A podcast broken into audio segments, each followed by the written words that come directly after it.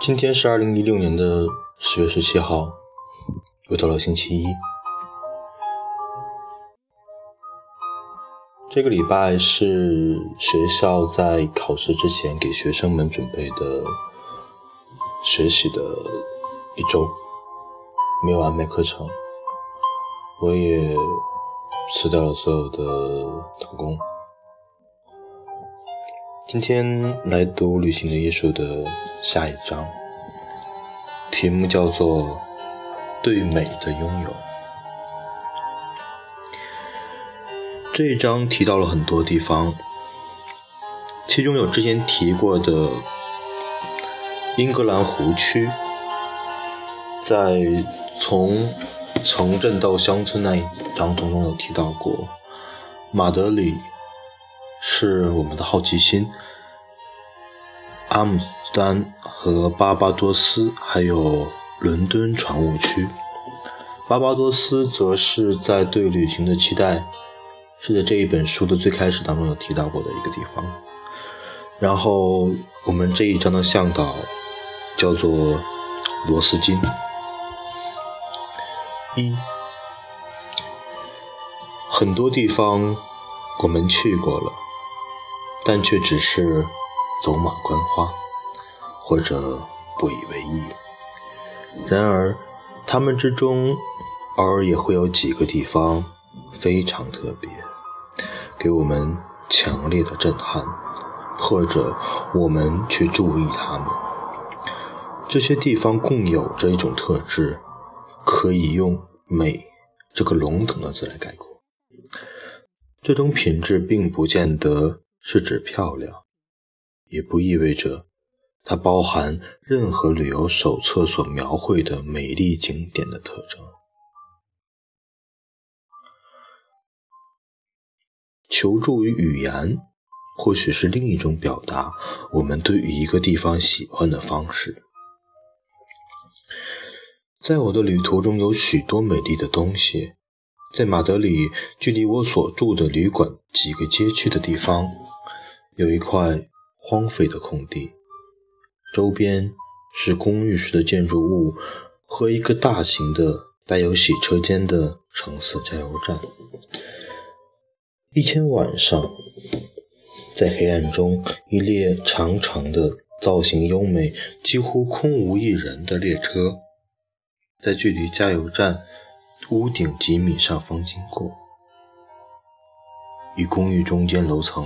擦肩而过，列车行驶的高架轨道在黑夜里难以辨析，所以列车看上去像是漂浮在空中。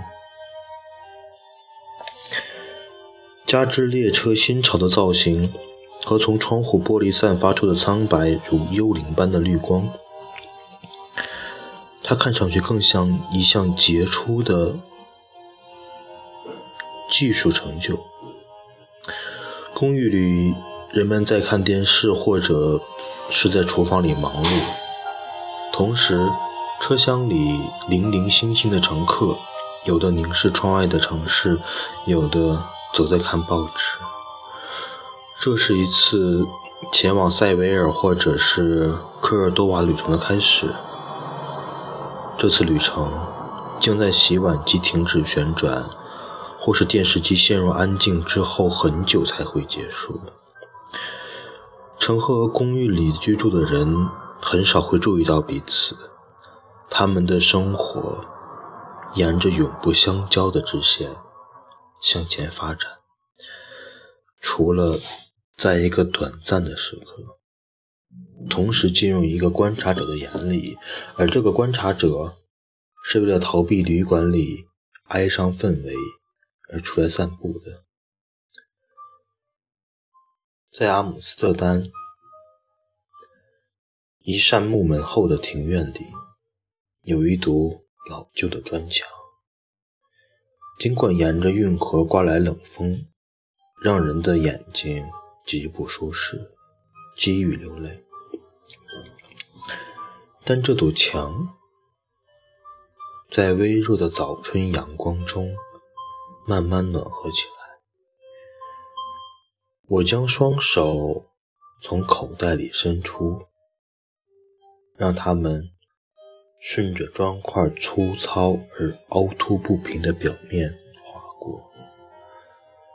砖块似乎很轻，而且易碎。我有一种想亲吻它们的冲动，想去更加亲切地感受一种质地。这种质地让我想起了浮石，还有一家黎巴嫩食品店的哈尔瓦。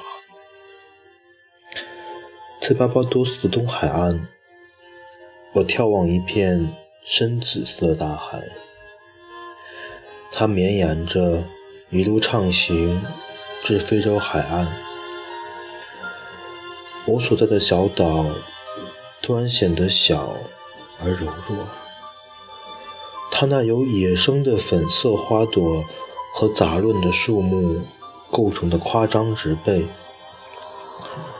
似乎是对大海的森严、森然和单调的抗议。我还记得湖区凡人旅馆窗外晨光中的景色。由柔软的滞留纪岩石构成的山丘，被嫩绿色的草所覆盖，草面上萦绕着一层雾，丘陵起伏，像是一只巨兽的背脊。这只巨兽已经躺下睡熟，或许随时有可能醒来。站起来有几英里高，它可以像甩掉它绿色毛毡夹克上的绒毛一样震落橡树和灌木。作者在这一节当中记录了他之前所提到的自己曾经旅游过地方的让他觉得美的东西。马德里的悬在空中的列车，让我想起了重庆的轻轨，也都是在楼群中穿梭，在地上支一个架子，在架子上面很快的驶过。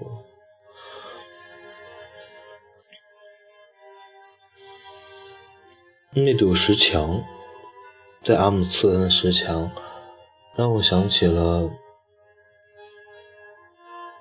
史铁生的地毯，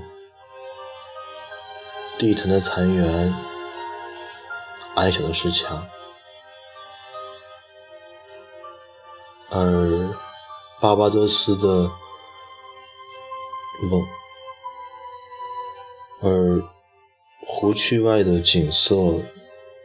这让我想起了梯田，早晨的梯田，在人们还没有苏醒的时候，满是着湿气，阳光可以隐约着透着雾气，发出朦胧的柔和的光。谢谢。